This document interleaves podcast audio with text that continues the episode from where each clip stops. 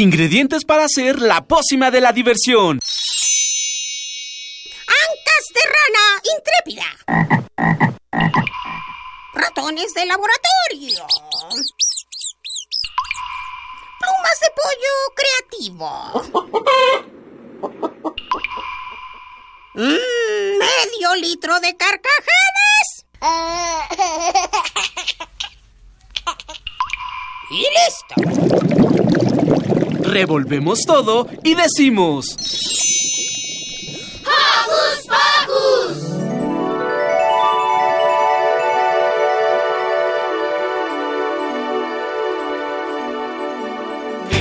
Al salir la luna, mi reloj se duerme. Muy buen día, ¿cómo están? Yo soy Silvia, me encanta estar con ustedes y los saludo con un sonoro beso. Yo soy Lucy y me encanta, ya saben, me encanta estar con ustedes y los saludo con un apapacho sonoro. Y hoy tenemos un invitado especial que viene a conducir con nosotros. Hola. Hola, buenos días. ¿Cómo te llamas? Mauri.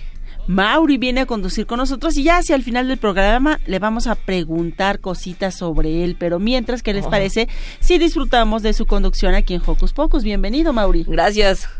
¿Y qué les parece si mandamos saludos? Ah, bueno, yo le quiero mandar saludos a toda mi familia y a una amiga muy especial, eh, mi mejor amiga, Sofía. Saludos. Les mando un saludo a todos mis amigos de mi escuela y les mando un fuerte abrazo.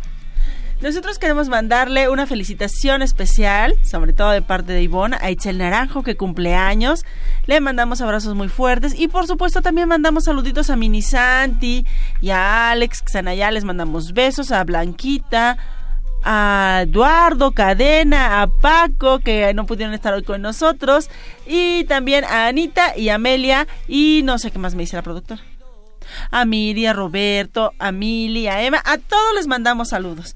Pero, ¿qué les parece si comenzamos? Porque hoy en Hocus Pocus Nos acompañará Papiro Plástica, una banda musical originaria de la Ciudad de México, que a través de blues, ska y rock deleitan a chicos y grandes con sus relatos cantados sobre científicos, inventores, artistas y personajes de la historia internacional. Nos acompaña en cabina Lisbeth Brizuela, directora para México Disability Rights Internacional, que nos hablará de los derechos humanos de los niños y niñas con discapacidad.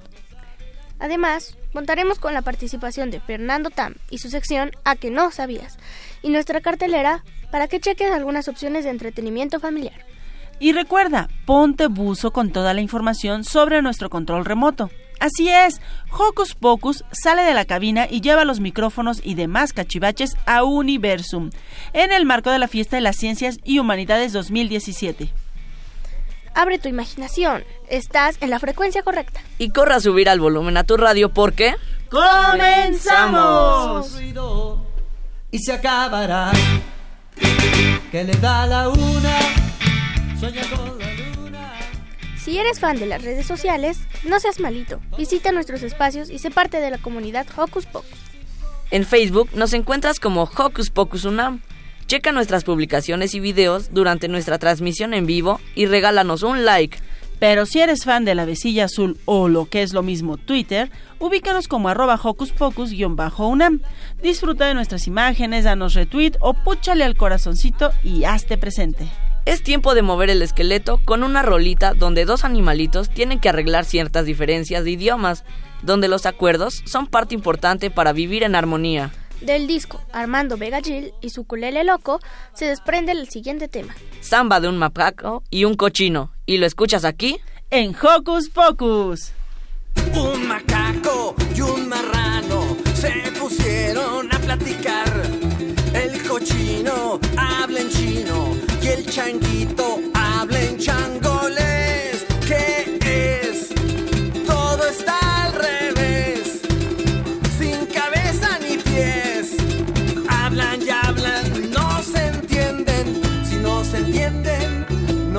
acuerdos. Si no hay arreglos, van a pelear. El porcino dice y el macaco dice a su vez. Si traduces sus quejidos, sus pujidos, dice no hablo inglés. Oh yes, todo está al revés, sin cabeza ni pies.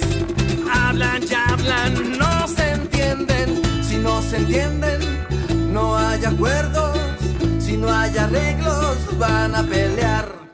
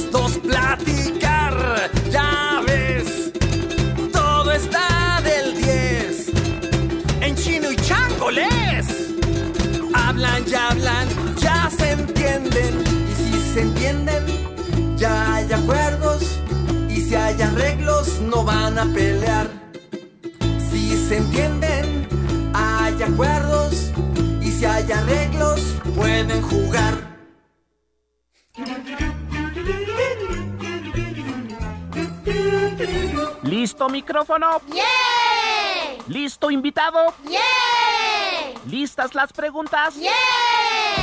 Tres, dos, al aire. Ahora va la entrevista.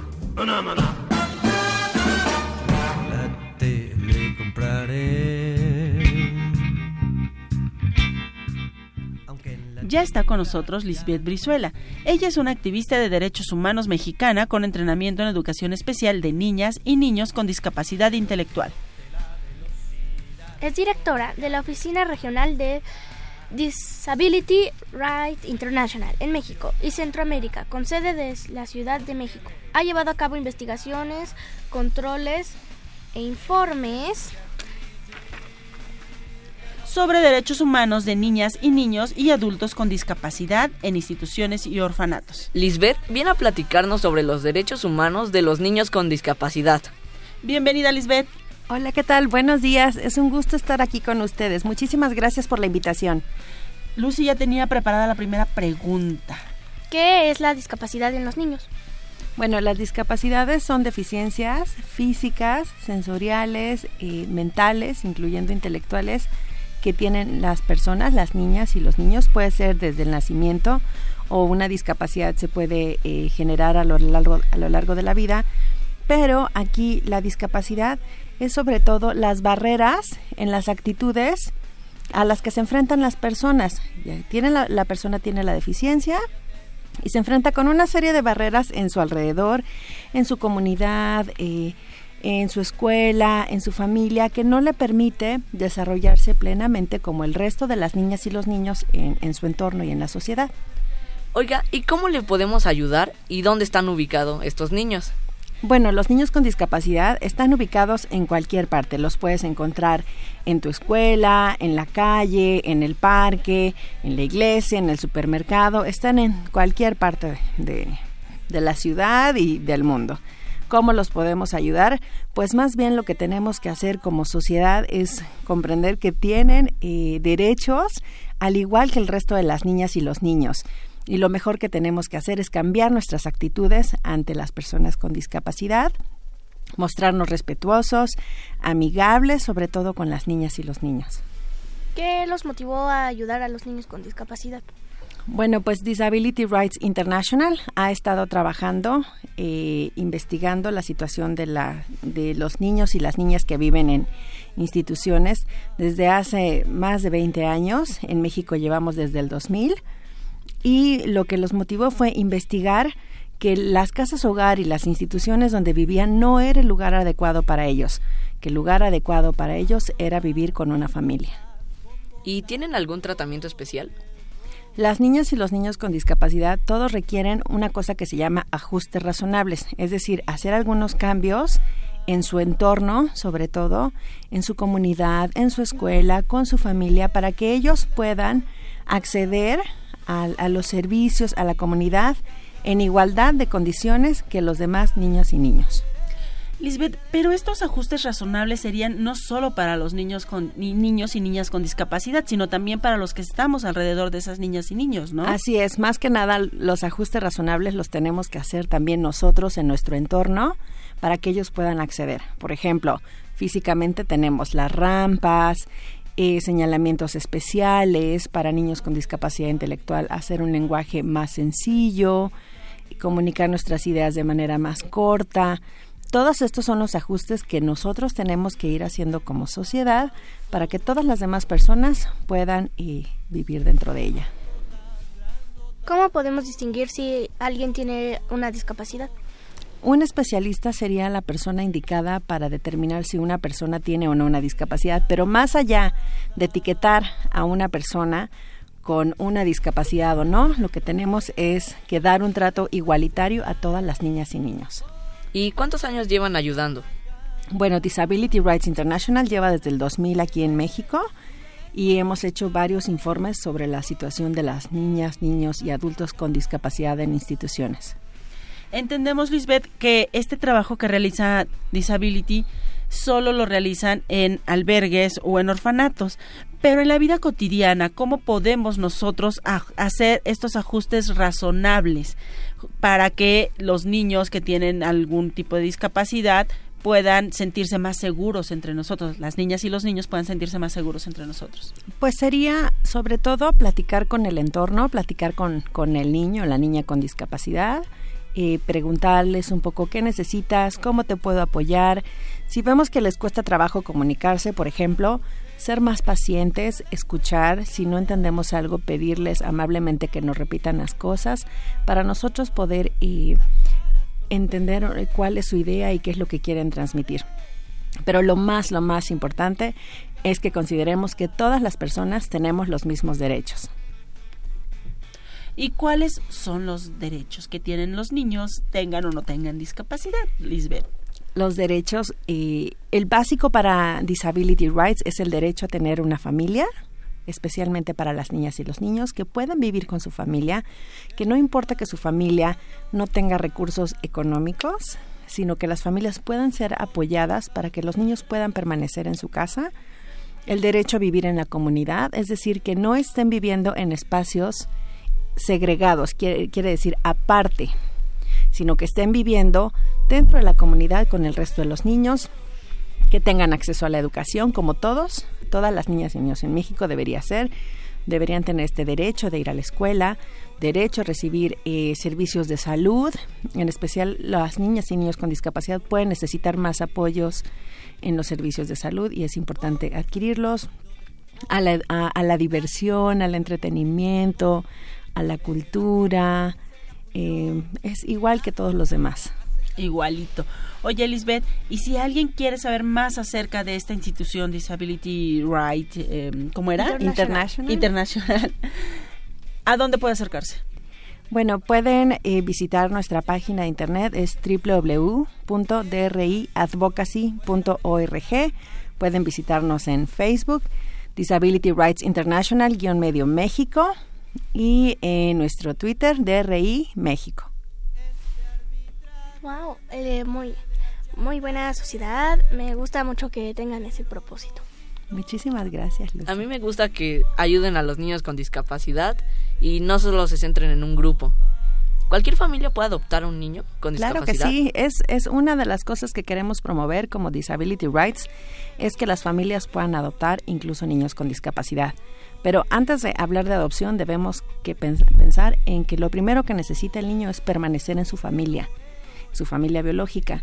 Si la familia biológica le cuesta trabajo tener al niño o a la niña, posiblemente un abuelito, una tía, un primo, un familiar cercano pueda apoyar. En caso de que no se pueda, se busca una cosa que se llaman familias sustitutas. Y ya en, la, en el último recurso son las adopciones pero todas las familias deberían tener acceso a estas posibilidades. Y los niños, bueno, como bien dices, están en mejores condiciones y están en un entorno familiar que recluidos en alguna institución. Así es, imagínate, como cualquiera de nosotros, ¿cómo nos sentiríamos más cómodos? Viviendo con una familia, teniendo amigos, yendo a la escuela, pudiendo visitar diferentes lugares dentro de nuestra propia ciudad o estando todo el tiempo en el mismo lugar. Con una familia. Una familia. Así es.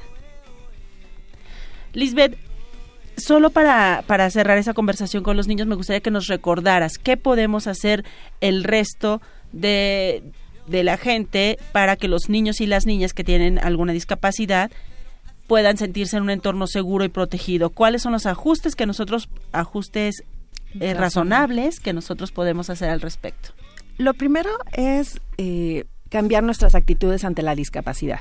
Eh, número uno, no es que nosotros estemos ayudando, es que estamos promoviendo su derecho a vivir en la comunidad, ¿no? Entonces, cuando nosotros cambiamos nuestra actitud ante la discapacidad y ante las personas, bueno, pues eso ayuda enormemente. Eh, yo lo que sugeriría, sobre todo para las niñas y los niños, es no tener miedo de la discapacidad, no tener miedo de las diferencias. Todas las niñas y los niños son diferentes entonces, conocer, darnos la oportunidad de conocer las, las diferentes habilidades y capacidades de cada uno de ellos.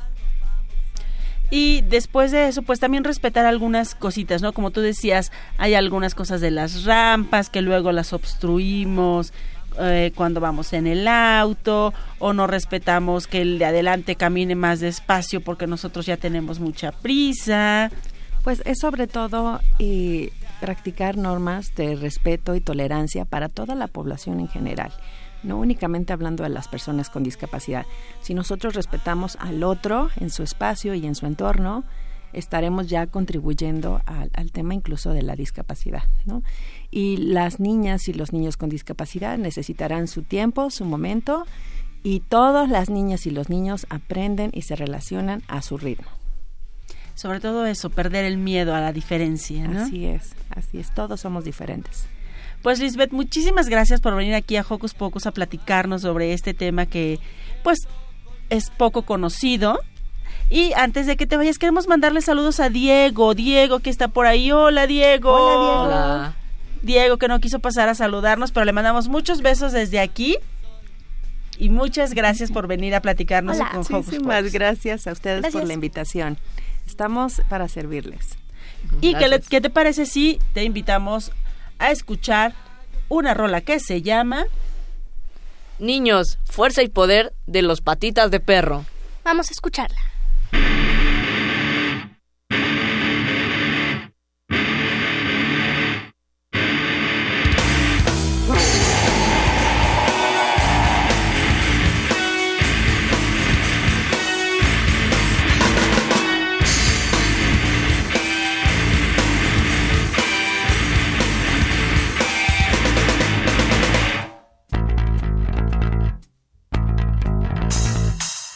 soy alguien de la opinión de que los niños no son muy listos. Oigan, señores, lo que tengo que decir. Aquí los patas demostramos lo contrario. Pues nunca falta el adulto necio, ignorante y soberbio que no está dispuesto a aprender de los niños los secretos. Si te dieras cuenta de toda su fuerza, de su inteligencia y de su nobleza.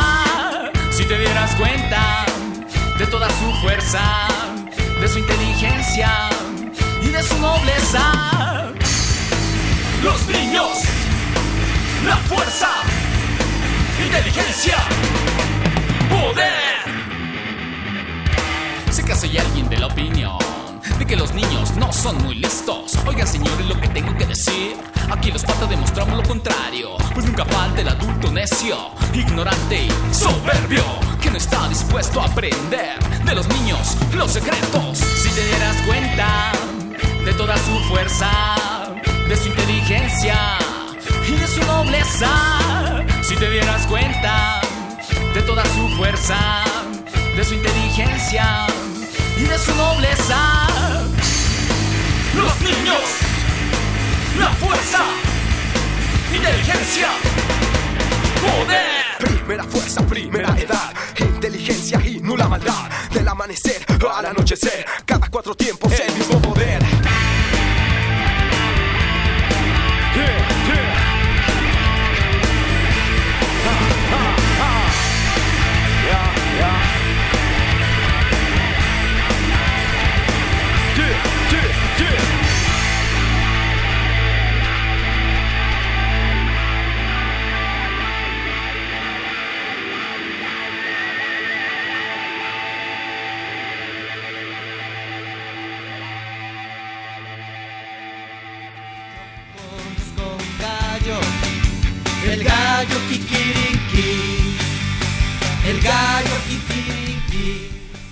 Hocus Pocus llevará sus micrófonos a Universum y ustedes pueden acompañarnos y ver cómo se hace nuestro programa de radio.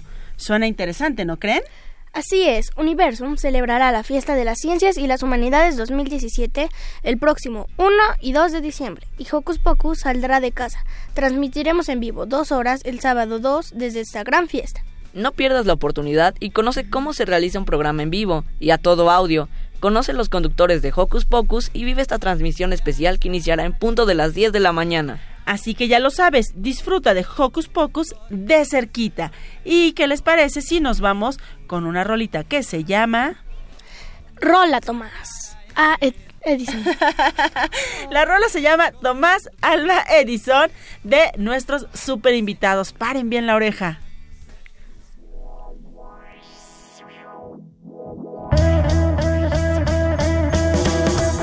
¿Quién hizo el fonógrafo? ¿Quién hizo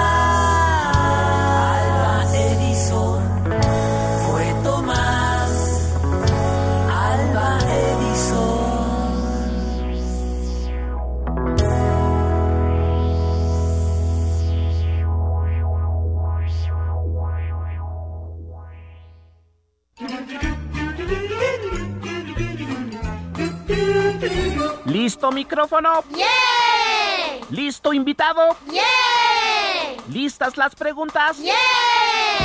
Tres, dos, al aire. Ahora va la entrevista. Papiroplástica es una banda musical originaria de la Ciudad de México y sus ritmos van desde el blues, el ska y el rock. Sus relatos cantados hablan sobre científicos, inventores, artistas y personajes de la historia. Algunos de ellos son Diego Rivera, Gutenberg, Newton, Van Gogh, entre otros, llevando a los espectadores por un viaje mágico y musical. Recibamos en la cabina de Hocus Pocus a Papiroplástica, la banda del Club de Dibujeros y Musicantes del Sargento Rascatripas.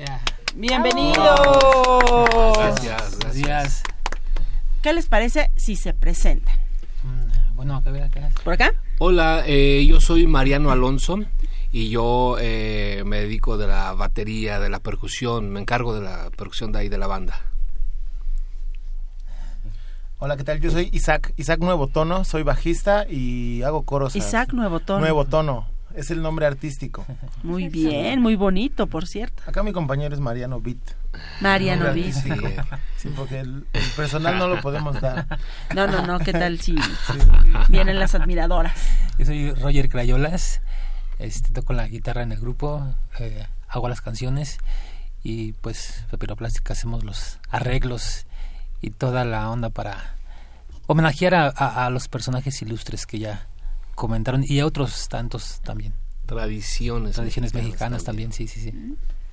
Bueno, ¿por qué decidieron cantar sobre los personajes históricos, los pintores?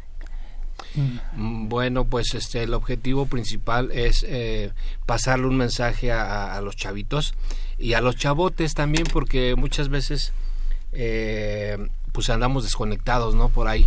Y ese pues es el objetivo principal de, de la Y también, también la, la- la admiración que, que sentimos por esos personajes ilustres, por el legado que, que nos dejaron a, a- a la humanidad, ¿no? por todo el trabajo, el genio creativo de, de Leonardo, de Van Gogh, de Diego Rivera. ¿no? Eh, entonces sí es como una...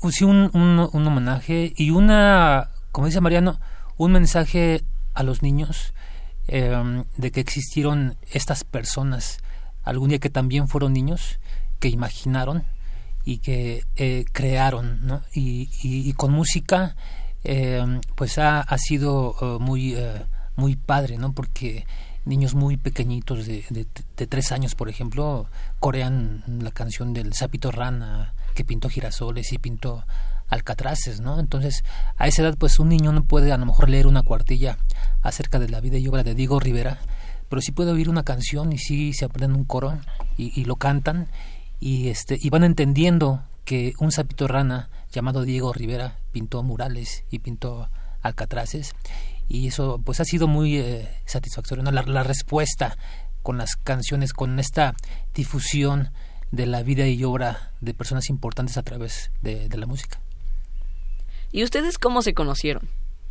Y nosotros nos conocimos pues ya hace varios años, somos creo que la música fue la que nos unió, nos conocimos por parte de la música. Venimos de cada quien, bueno, este yo siempre a ellos dos los he admirado como músicos. Este, y esa unión siempre nos ha hecho, somos músicos, nos gusta el rock, nos Ujú. gusta el blues, nos gusta todo ese tipo de ritmos, ¿no? que le metemos a las canciones. Creo que es lo principal, este el hecho de la música fue lo que nos unió y la amistad también. ¿Por qué eh, bueno, decidieron hacer música para niños y no para otro público? Eh, creo que mm, es curioso, ¿no? El rock creo que es para todas las personas eh, que les gusta el rock. A la gente adulta le gusta el rock, hay abuelitos que, que les gusta el rock, este, niños que, que les gusta el rock. Eh, entonces son ritmos que, que nos gustan a todo tipo de, de- de personas de cualquier eh, edad. Este repertorio, como está dedicado a, personajes ilustres, a hechos históricos, a obras literarias, se ha acercado mucho a, los niños, a los pequeños.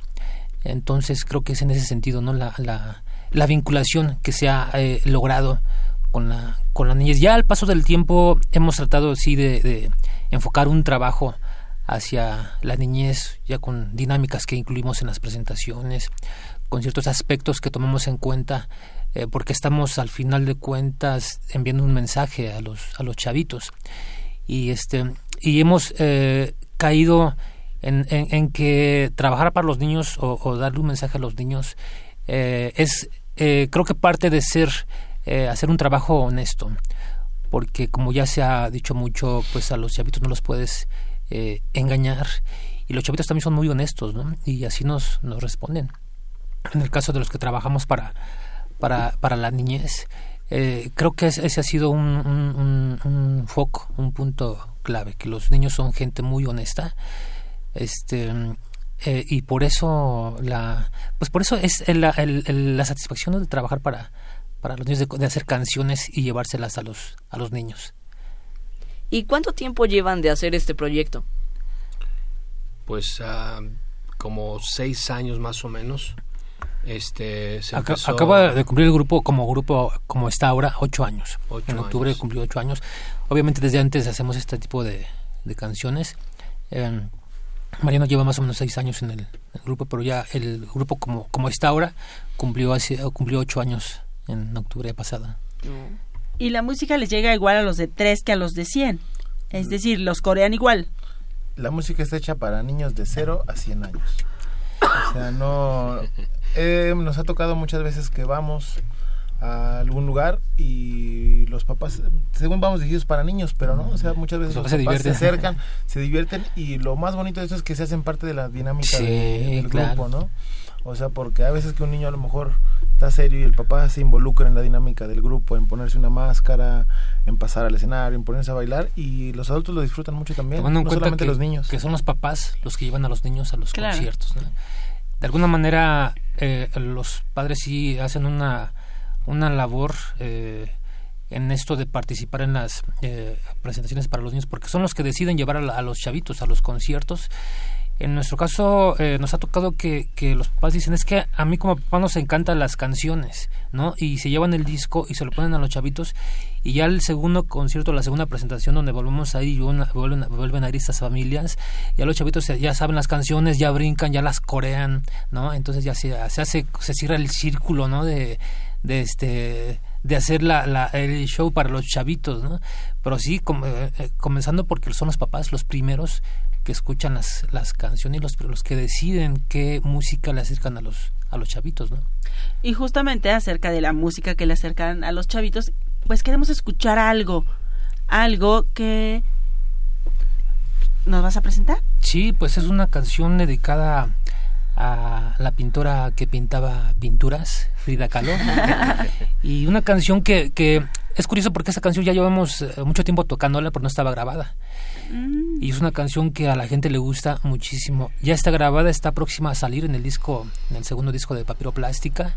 Y pues ahora queremos presentarla ya con la versión de estudio ya, ya grabada, como la van a, a poder escuchar ya muy pronto.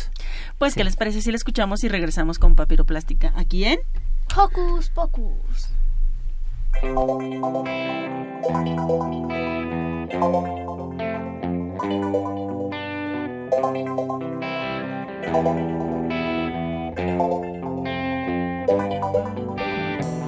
¿Para qué quiero pies si tengo alas para volar?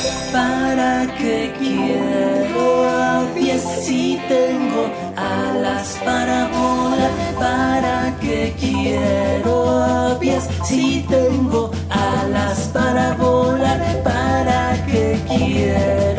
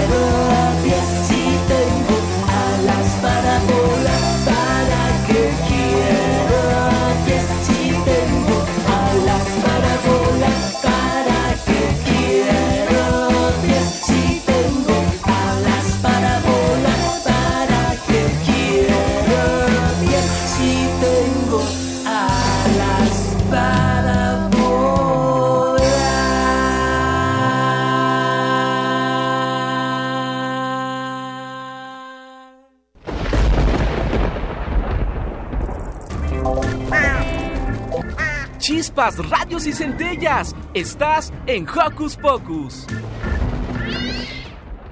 Estamos aquí de regreso en Hocus Pocus. Mauri, ¿qué querías preguntar? ¿Quién compone sus letras? Yo. Ah. ¿Y de dónde se inspira para sacar las letras? Eh, pues primero de, de- de- de la admiración ¿no? que yo siento por todos estos eh, personajes, por Da Vinci, por, por Van Gogh, este, por Newton. Eh, después sí hay una labor como de, pues sí, de investigación, de, de, ir a los libros eh, de historia, a los libros de, arte y, conocer pues un poco más a, fondo su, su obra, su, su historia. A partir de ahí ya empezar a generar estrofas, ¿no? ideas, versos eh, con respecto a la vida y obra de estos personajes. Y ya después de esto, eh, que ya resulta algo que más o menos parece una canción, pues ya este Algo que más o menos parece. Ajá, más o menos, ya luego recurro ya a los papiroplásticos y ya les ponemos eh, la música, ya Isaac le pone el bajo, ya Mariano le pone una eh, batería, hasta que resulta en algo padre, ¿no? Así como lo que nos gusta hacer, que son canciones. En, en rock, a los tres nos gusta mucho el rock, los tres tenemos influencias eh, rockeras muy, este, muy parecidas, casi las mismas, ¿no? Y, por eso se nos hace ya, ya, ya fácil. Yo creo que definitivamente sin, sin la aportación de ellos eh, en el bajo, en, la batería, este, pues no, no podría dar como resultado pues unas estas canciones, ¿no? Y, y así es como hacemos la, la canción. Ya después que la ponemos arreglos, la ensayamos, la vamos montando, la vamos este, depurando, quitamos versos, incluimos otros, eh, a lo mejor cambiamos este, tonos, cambiamos algún arreglo, a lo mejor así es como vamos conformando ya la, la canción. Ah, ya, o sea, es decir, usted compone las letras y ustedes Ajá. hacen la música. Los tres. ajá, ah, ok, tres, y hacen ajá. que combine para que ya se oiga bien. Llega la canción encueradita y, Ajá, ya le ponemos- y ya La la vestimos. La. ¿Cuál es tu rola favorita, Mariano? Mi rola favorita, pues eh, Van Gogh es de, de, de más mis favoritas y este y Muertos, Muertos porque este pues por el ritmo, ¿no? Que es es ska y pues esas son mis favoritas. Isaac. Y bueno, pues sería como traicionarme, pero me gusta mucho Da Vinci. Este, y ¿Por qué tengo- traicionarte? Porque me gustan todas. Ah. este, y Frida Kahlo me gusta mucho. Me gusta mucho. Es una canción, como dice Rogelio, que vemos la clara aceptación de la gente, ¿no? Desde que la tocas, la emoción de los niños cuando vamos a las escuelas, ¿no? Como empiezan, pues, sí, re- de relativamente a volar, ¿no? Cuando dices, pies para qué los quiero si tengo alas para volar y empiezan los niñitos así a, A volar. a volar. Sí. Ajá, y Sacar las alas. Sí, entonces muy, muy emotivo, muy bonito. Oigan, y si nos cantan un pedacito de esa de muertos así a capela para que se escuche lo que es bueno. Ok, sí, bueno, ahora sí, ahora, hoy sí no venimos nada preparados, pero, pero sí, un, dos, tres, cuando todos los muertos van al campo santo, ya se van con su cempasúchil, van. Es un, es un ska, y bueno, sí hacen falta las guitarritas, pero... Y el brinco. Eh, sí, Sí, y la batería, que es bueno, clásica. sí. Esa es una canción dedicada a, a la tradición mexicana del Día de Muertos. Este, igual creo que es de las favoritas en, en las presentaciones, las favoritas del, del público. Y este, pero también, por ejemplo, de Día de Muertos tenemos eh, este, um, varias canciones. El próximo año vamos a sacar un disco completo para el Día de Muertos. Ah, qué Hay una interesante. canción para la flor de cempasúchil, para las calabritas de, de azúcar. De azúcar. Para José Guadalupe Posada. el Que es señor allá, de la bueno, que es Catrina. allá- sí, para la La Catrina. Catrina. Y este, sí, sí, sí, ahí, por ahí va la, la, la, la ondita Platícanos un poco acerca de este proyecto donde están apoyando a los albergues. Alegra un albergue. ¿Cómo les ha ido? ¿Dónde van a ir próximamente? ¿Qué pasa con toda esta gente que todavía está eh, necesitando no solo eh, recursos económicos, víveres, ropa y demás, sino también apapachos? Mm, hemos hecho un trabajo eh, alrededor de, de las emociones, a donde hemos ido. Hemos visitado pues muchos lugares a partir del sismo. Hemos vamos mucho a, a Xochimilco, a San Gregorio, a, a Santa Cruz, este, mm, porque ahí las circunstancias y las condiciones eh, son, creo que yo, que muy pues, especiales. Eh, también hemos visitado, por ejemplo, el multifamiliar de Tlalpan, eh, la colonia del mar. Eh, pero Xochimilco sí eh, pensamos que las condiciones son, son muy diferentes. Ahí hacemos un trabajo, aparte de musical, eh, pues incluimos eh, dinámicas eh, con los chavitos, donde hacemos un, un, pues un, un trabajo de acompañamiento con estas familias y, y donde incidimos un poco en, en- en- en el trabajo del miedo este um, por toda la, la cuestión que se está viviendo en estas en estas zonas. Lo que hemos completamente ya comprobado que es que con la música de verdad que se puede transformar las emociones de una eh, persona Eh, ahora es curioso porque ahora ya también creo que hasta nosotros nos hemos cambiado un poco con este trabajo, con toda esta situación que se ha eh, dado, porque antes dábamos conciertos para niños felices, ¿no? por decirlo de alguna manera. Esos conciertos, esas presentaciones, vamos a acompañar a familias que no están felices, a niños que no están felices, que perdieron su casa, perdieron un familiar. Y hacer un concierto o tocar canciones para niños que no están felices es otro, es otro tema, es otro tema y por eso hemos eh, focalizado un poco la, la, la música, las presentaciones en torno al manejo de las, de las emociones. Y el resultado pues ha sido padrísimo, el resultado la verdad que nos ha llenado mucho. Eh, esas actividades las hacemos completamente eh, gratuitas en las zonas donde vamos con la iniciativa Alegre, un albergue donde van cuentacuentos, donde van este, pedagogos, donde van psicólogos. Hacemos un trabajo sí, más o menos este, eh, eh, robusto ¿no? con, este, con este tema. Y es un trabajo que seguiremos haciendo, creo yo, por meses. Todavía hay una situación que es para, para muchos meses. La situación sigue siendo compleja, sí. Y, y en eso en eso andamos. Pero sí, yo creo que ah, yo en, en lo personal, estas eh, eh, actividades, estas presentaciones, a mí me han enseñado muchísimo. Eh, han cambiado incluso mi percepción acerca del quehacer cultural para, para niños. Y, en eso estamos, en ese, en ese aprendizaje. Finalmente todo es parte de un aprendizaje. Y, este, y pues ojalá que no dejemos de dar esas actividades eh, a estas familias, a estos niños. Ojalá que pronto se, se recuperen y este y ojalá que también el quehacer cultural no solamente de nosotros sino de eh, muchos creadores para, para niños este pues sea también un, eh, poco en ese sentido no de, de, dar y porque estas familias lo, necesitan mucho. Ahí estamos ahí seguiremos eh, por más rato mañana vamos a San Gregorio nuevamente vamos a estar ahí desde las 11 de la mañana con talleres con este con música con actividades para los niños y familias de ahí y este y, y, vamos a, a estar yendo por ahí. Si alguien conoce de alguna zona afectada de algunas familias que necesiten de estas actividades eh, contáctenos ahí en Papiroplástica en el Facebook. Por ahí este um, andamos y, y bueno ojalá nos veamos eh, pronto en algún rock en alguna presentación. Entonces, sus redes sociales. Eh, Facebook diagonal papiroplástica con K y facebook.com diagonal dibujeros y musicantes. Ahí nos encontramos, ahí estaremos. también en la banda del club ahí en Facebook diagonal la banda del club este va también otra, otro Facebook también que tenemos ahí. Pues muchísimas gracias por venir a compartir aquí con el público de Hocus Pocus no solo su arte, su talento, sino también esta buena acción que están realizando. Muchas gracias, les mandamos mucha buena vibra a toda la gente de, de allá. ¿Y con qué nos despedimos?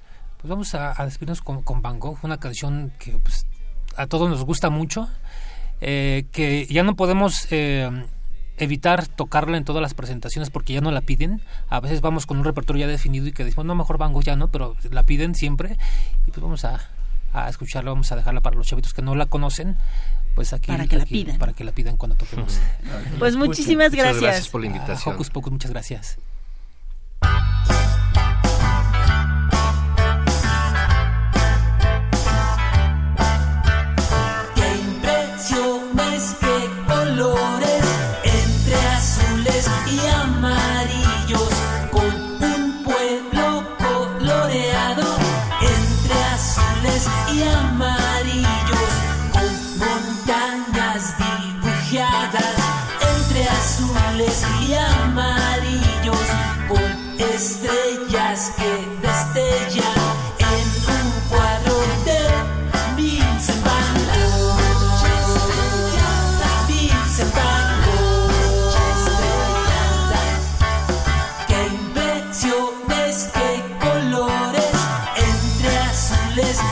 Amarillos, con un cielo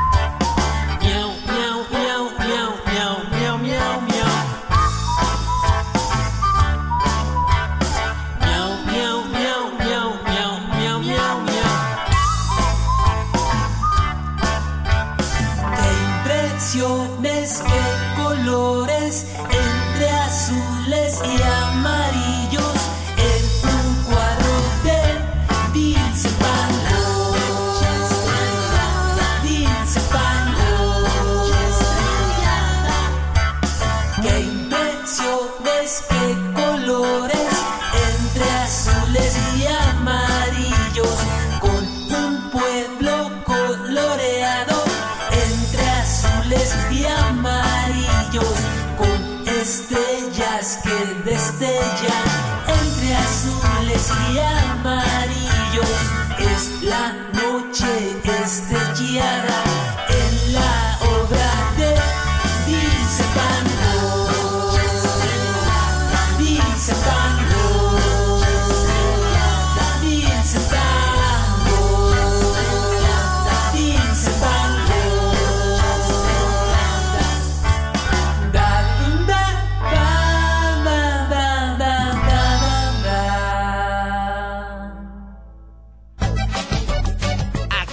Sabías.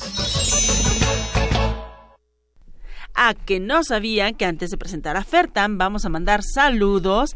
Fernanda nos manda saludos y felicita al programa, dice que le gusta mucho. Y Adriana López le manda saludos a Mauri. Ah, gracias. Muy bien. Ah, hola, Fer. Ah, Y está hola, aquí con nosotros Fertam. Hola, hola, ¿cómo están? Bien. Pero con ánimos. Bien. Muy bien, Muy bien. Muy, muy bien. ¿Están listos para los datos curiosos que les tengo este sabadito fresco? Va. Sí. Ok. ¿De qué nos vas a hablar? Les quiero hablar de un imperio que probablemente existió y que al parecer tuvo una de las civilizaciones más poderosas del planeta. Este tiene el nombre de Atlántida o Atlantis. ¿Están listos para los datos curiosos? Sí. Con más ánimo. Sí. Muy bien. Como dato número uno, existen muchas teorías acerca de cómo desapareció la Atlántida. Se dice que un desastre natural fue la culpable de que esta ciudad se hundiera en los profundos mares. Pero otra posible teoría, y que para muchos científicos es la más creíble, fue el impacto de un asteroide a la Tierra. A ver, espérame, entonces, ¿sí existió la Atlántida o no existió la Atlántida? Hay muchas teorías porque con los datos curiosos vamos a ver si para ti existió o no. Va. ¿De acuerdo? Ok. El territorio que probablemente ocupó esta isla en el planeta fue bastante grande. Se dice que desde el Golfo de México hasta el oeste de Europa y norte de África. Bastante territorio, ¿no crees? Sí. Lo que nunca imaginé fue que en este lugar hubiera una gran cantidad de elefantes.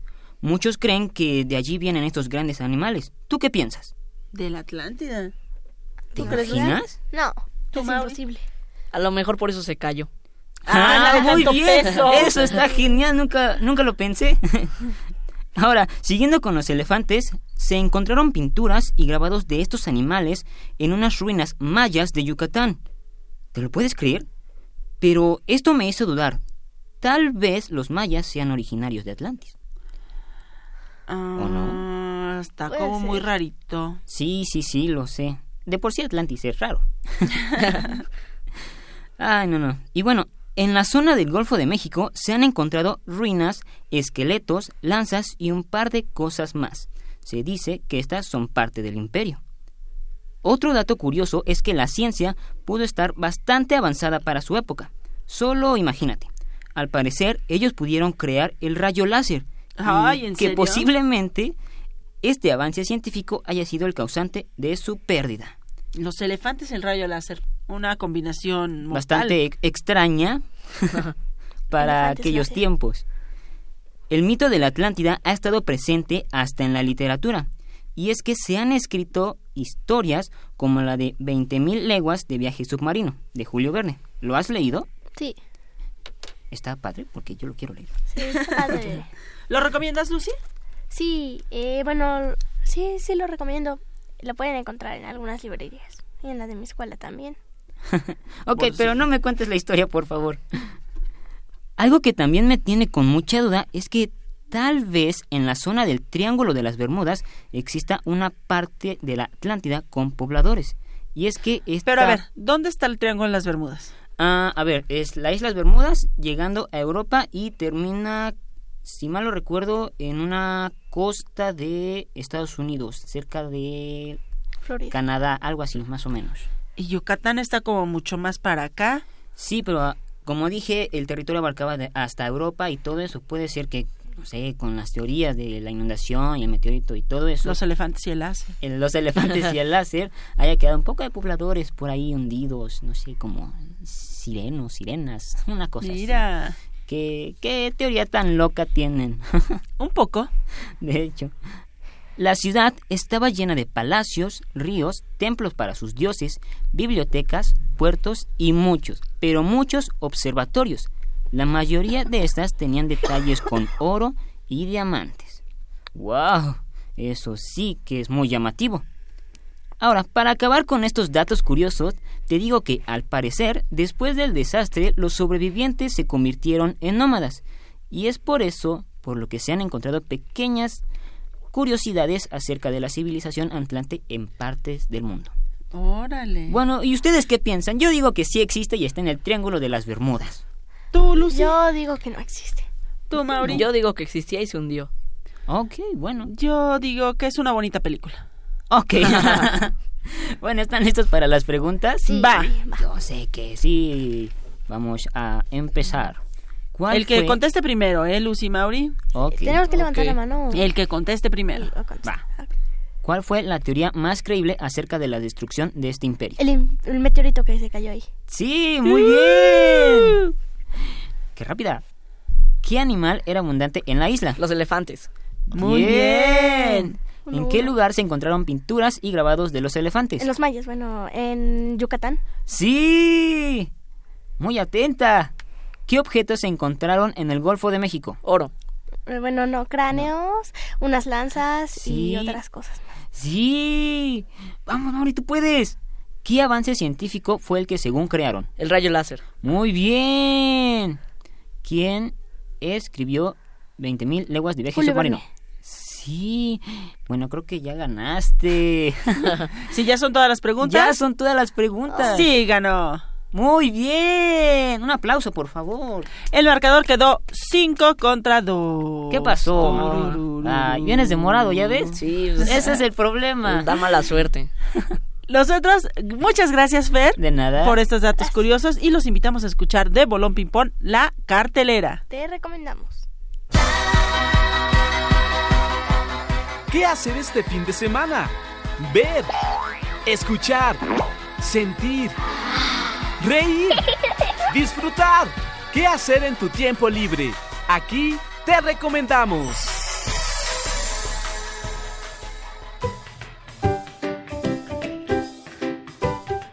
Y ahora nos vamos con teatro. Te invitamos a disfrutar de la puesta en escena Zapato busca zapato. Aquí, un pequeño zapato ha nacido solo en su cajita, sin su par, y en la búsqueda de su compañero emprende un sinnúmero de aventuras y en cada lugar vive historias sorprendentes y mágicas, llenas de humor y poesía. Al final de su viaje, conoce a un niño con quien construye una amistad muy especial. Zapato Busca Zapato se presenta los sábados y domingos de noviembre y diciembre en el Teatro Orientación, ubicado en el Centro Cultural del Bosque. Esta obra es a partir de los cuatro años de edad. Boletos en taquilla. Seguimos con teatro. Y te invitamos a disfrutar de la puesta en escena La Calavera de Cristal. Esta es una obra llena de aventuras en la que el público será testigo de cómo los personajes resolverán a lo largo de un viaje a una ciudad maya los misterios y enigmas que guardan en su interior la mítica y milenaria calavera de cristal. Y si es verdad la maldición que yace en la leyenda que rodea a dicho artefacto. La calavera de cristal se presentará los sábados a partir del 18 de noviembre al 16 de diciembre a las 12 y media de la tarde en el Teatro La Capilla, ubicada en Madrid número 13, Colonia del Carmen, Coyoacán. Boletos en taquilla.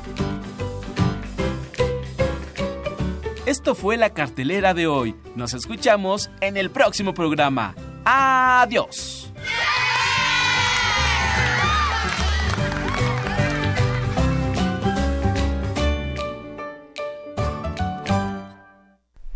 Estamos de regreso. Mauri, ¿cómo te sentiste? Muy bien, feliz de estar aquí. pues nosotros también nos sentimos felices con tu compañía. Pero ¿qué crees? Estamos a punto de despedirnos. Y no, sin antes decirles que la próxima semana transmitimos de 10 a 12 desde la, fe- la fiesta de las Ciencias y Ciencias y Humanidades. Humanidades en Universum y que estarán con nosotros La Botarga y La Granja del Tío Bob. Si quieren verlos completamente en vivo y divertirse y brincar y saltar y bailar con ellos y por supuesto tomarse fotos con nosotros, vayan a Universum el próximo sábado de 10 a 12. Que por cierto, Andresito Ramírez, que hoy es nuestro operador, también estará con nosotros el sábado. Muchas gracias, Andrés. Vámonos. Bueno, yo soy Lucy y los despido con un apapacho sonoro. Soy Mauri Castañeda y nos vemos a la próxima. Gracias. Yo soy Silvia, me despido de ustedes con un sonoro beso. Adiós.